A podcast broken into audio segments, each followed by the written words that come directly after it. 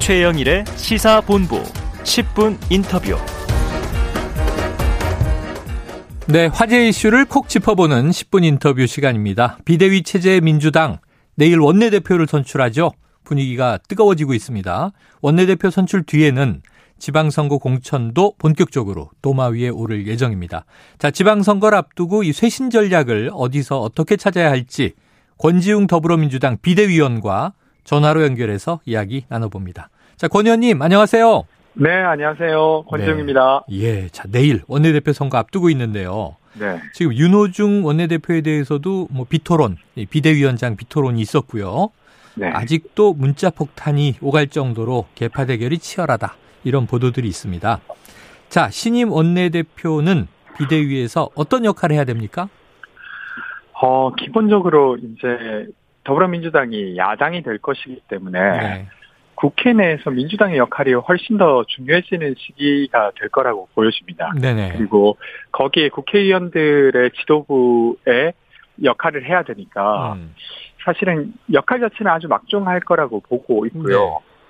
기본적으로 이제 비대위원회 구성원으로서 역할을 하시게 될 거고 음. 민주당 차원에서는 대선 과정에서 많은 약속들을 하지 않았습니까? 네네. 네, 국민들에게 대선 과정에서 삶을 더 낫게 하기 위해서 했던 약속들을 음, 입법을 통해서 지켜낼 수 있는 것은 끝까지 지켜내는 게 어, 새로운 원내대표의 가장 중요한 역할이 아닐까 싶습니다. 네, 그래요. 이제 야당으로서의 이 입법부 네. 다수당인 민주당의 역할이 중요하다. 네, 자, 이 새 원내대표가 내일 선출되면 네, 그러면 윤호중 비대위원장으로서의 역할만 남기 때문에 네. 임기가 임기가 이 비대위이기 때문에 전당대회 때까지 아닌가요? 네, 맞습니다. 다음 전당대회까지가 임기인 것으로 알고 있습니다. 그러면은 지금 8월 예정인 거죠? 네, 맞습니다. 그러면은 이제 지방선거를 진두지휘해서 그 결과가 어떻게 되느냐인데 만약에 이게 만약입니다만 이 또 패배한다면은 조기 전대가 될 수도 있는 거 아니에요? 그런 가능성까지 어, 열어두어야 된다고 생각하고요. 네네. 그런데 이제 지금 지방선거를 승리하는 것을 낙관하긴 어려운 상황이라 네. 그 결과에 있어서도 음. 단순히 패배한다고 해서 비대위가 다 다시 꾸려질 거냐라고 음. 했을 때 기간이 또 많지 않기 때문에 네. 그대로 이어질 가능성도 염두에 두고 있습니다. 네, 알겠습니다. 자, 신임 원내대표 선출과 함께 좀 이 당권 지도부 분위기가 수습된다고 치고 그러면 네. 이제 지금 여러 가지 개혁 과제가 있을 텐데 어떤 게 가장 최우선 현안일까요? 어, 일단은 코로나가 여전히 심하지 않습니까? 네네. 그리고 누적된 코로나로 인한 어떤 손실보상과 관련된 게 아직 보상이 완료되지 않은 상태입니다. 음. 그래서 뭐 윤석열 당선인께서도 약속한 바와 같이 음. 50조 손실보상이라든지 네. 아니면 대출 감면이라든지 아니면 임대료 감면 제도라든지 이런 프로그램들을 민주당에서는 입법적으로 노력해야 될 거고 예. 정부 차원에서는 그것을 시행할 수 있도록 해야 될 거라고 보여지고요. 네. 그 일을 챙기는 게 있을 거고 두- 그런 식의 입법 과제들이 몇 개 있고요. 음. 그 중에서는 저는 어, 평등법이라고 불리는 차별금지법도 네, 네. 이번에 민주당에 되게 중요한 과제인 것 같습니다. 어. 왜냐하면 이번에 특히나 갈라치기 정치를 반대하면서 저는 대선 말미에 민주당을 지지해 주신 분들 그리고 대선 이후에도 민주당에 들어오신 분들이 많이 계시다고 네네. 생각하는데요. 그분들에게 화답하기 위해서라도 어. 어떤 존재적 이유로 차별받는 것들을 법을 통해서 국가가 이제 어 그런 차별을 완화시키는 조치로 음. 화답해야 되지 않나 이런 생각을 하고 있고요. 알겠습니다. 그리고 이어서는 이제 추경 논의가 이제 시작되지 않습니까? 네, 네. 거기에서 이제 원내대표께서 역할을 많이 하셔야겠죠. 그래요. 자, 추경은 또 아까 처음 말씀해 주신 코로나 네. 지원과도 직접 연결되는 거고요. 네, 네, 맞습니다. 그리고 이제 또 차별금지법의 처리도 필요하다. 이렇게 두 가지를 짚어 주셨습니다. 네, 잠깐 언급해 주신 대로 대선 이후에 오히려 이제 패배한 민주당에 이 12만 명이 입당했다. 네, 그래서 이게 패배했지만 팬덤 정치가 살아났다. 이런 기현상이 있습니다. 네. 자, 이런 지지세가 지방선거 8월 전당대회까지 좀 이어질 걸로 예상하세요? 어 계속해서 더 늘어날지는 음. 제가 다 가능하기는 어렵지만 네. 그래도 이 기운이 지방선거까지 계속 이어지는 건 분명한 것 같습니다. 네, 네. 그러니까 이제 물론 국민들께서 집단지성의 힘으로 윤석열 정부를 세우 세워 주셨지만 음. 거기에서 우려되는 것도 있으신 것 같아요. 네. 그리고 그것을 잘 보완해 주기를 민주당에게 바라고 있는 것 같습니다. 음. 그러면 그래서 이제 이 기운들이 계속 지방선거와 예. 8월 전당대회까지 이어지지 않을까 싶습니다. 그래요. 자, 중앙 권력을 또 이제 지방 분권으로 견제할 수 네. 있을 것인가? 이것도 지방 선거의 관전 포인트가 될 것 같은데. 에, 간단하지 않습니까? 민주당이 잘하면 계속 늘어나겠고 못하면 네, 줄어들겠죠. 네. 맞습니다. 자, 지방선거 이제 70일 앞두고 공천심사관리위원회 역할이 중요하죠. 또 네. 선거구 획정 문제 이게 아직 이루어지지 않았어요. 네. 언제쯤 완성될까요? 어, 일단 공천심사관리위원회는 당내 구조로 결정하면 되는 거라서 음. 아마 이번 주 다음 주 안으로 진행이 다 될 것 같고요. 네네. 선거구 획정 같은 경우는 지금 기초의원들을 몇 명으로 그 지역에서 네네. 몇 명을 낼 것인가를 국회에서 결정해야 돼요. 정치개혁과제로 그렇죠. 중대선거구제기가 나왔었잖아요. 네. 그래서 이제 정개특위에서 그것을 확정해줘야 음. 광역의회에서 기초의회 선거구를 획정하게 됩니다. 네네. 그래서 지금 어 광역의회들은 제가 알고 있기로는 3월 말이나 4월 초까지 음. 기초의회 선거구 획정을 하려고 준비를 하고 있는데 네네. 그래 지금 국회에서 어 좀 논의가 잘 안 되면서 어. 지금 지역별로 기초의회는 몇 명씩 배정할 거냐를 가지고 네네. 아직 갈등을 겪고 있습니다. 그래서 이 부분이 좀 해결되는 대로 아마 추진이 되지 않을까 싶습니다. 네, 이거 아주 중요한 문제죠. 사실은 네. 6월 1일이 선거인데 지금 입후보할 사람들은 준비하고 있을 텐데 선거구가 확정되지 않았다. 또 이게 맞습니다. 이 유형이 확정되지 않아서 몇 명이 선출될지도 모른다. 이좀 혼란이 나올 수 있어요. 이거 빨리 좀 네. 국회가 처리해 주시길 바라고. 자, 이 민주당 내 상황으로 들어가 보면 네. 지금 지난 대선에서 이 광역 지역으로 보면은 10대 7로 졌잖아요. 네, 네. 2018년 지방선거는 휩쓸었지 않습니까, 민주당이. 네, 네. 그래서 약간 다른 기류인데 서울시장 출마는 좀 기피하고 상대적으로 유리한 경기지사 출마의 인사들이 좀 몰리고 있다. 이런 네. 관측입니다. 네. 어떤 대책 필요할까요? 어, 그러니까 지금 그냥 아주 단순하게 대선 결과가 지선 결과에 아주 지대한 영향을 미칠 거다라고만 음. 봤을 때는 네네. 경기지사를 출마하는 것이 민주당 입장에서는 가능성이 높기 때문에 그렇게 생각들 하시는 것 같은데요. 네.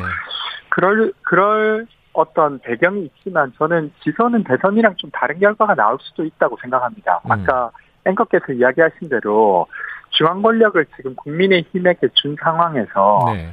지방 자치단체장, 특히나 광역 지방자치단체장의 권력까지 음. 어, 국민의힘에게 줘야 된다고 생각하실지 음. 아니면 그것은 좀 나누어서 민주당이 좀 쇄신하려고 하니 음. 민주당에게 줘야겠다 이런 의견도 저는 있다고 봅니다. 네네.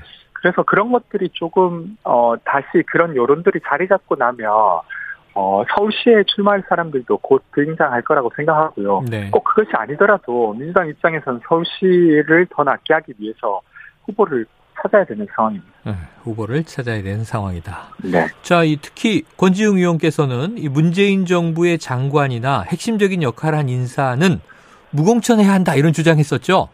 아, 그 조금 오해가 이유는- 있을 수 아, 있는 네네. 내용인데요. 예. 그러니까 저는 이제 어, 문재인 정부에서 장관이나 핵심적 역할을 했던 사람들은 모두 안 된다 이렇게 말씀드린 아. 건 아니고 네네. 앞에 어, 국민들이 책임을 묻고 있는 부분이 있는 예. 사람 중에서 장관이나 핵심적 역할을 했던 사람들은 사실 공천되는 게 적절하지 않다 이렇게 이야기 드렸어요. 누굽니까? 아, 네. 제가 성함이나 이렇게 말씀드리기는 조금 어렵고 네. 예를 들면 부동산 정책에 음, 대해서는 네네. 많은 분들이 가격이 오른 것에 대해서 네. 되게 답답해하고 힘들어하셨지 않습니까? 네네. 그러면 뭔가 정책이 잘못됐다라고만 할 수는 없지만 예, 예. 그때 책임지는 분이 다시 민주당이 공천된다고 하면 네. 민주당이 반성을 하고 있는 건가 아, 하는 질문을 네. 하실 것 같아요. 네, 그래서 네. 이야기 드렸던 부분입니다. 그래요. 알겠습니다. 자, 이6.1 지방선거 기획단 이 후보자의 30% 이상을 여성과 청년으로 강제 할당한다. 맞습니까? 어, 일단은 당규상으로는 네. 광역 의원 같은 경우는 공천 20%를 청년들에게 음. 그리고 기초의회 같은 경우는 30%를 청년에게 할당되도록 의무 조항으로 있는데요. 네네.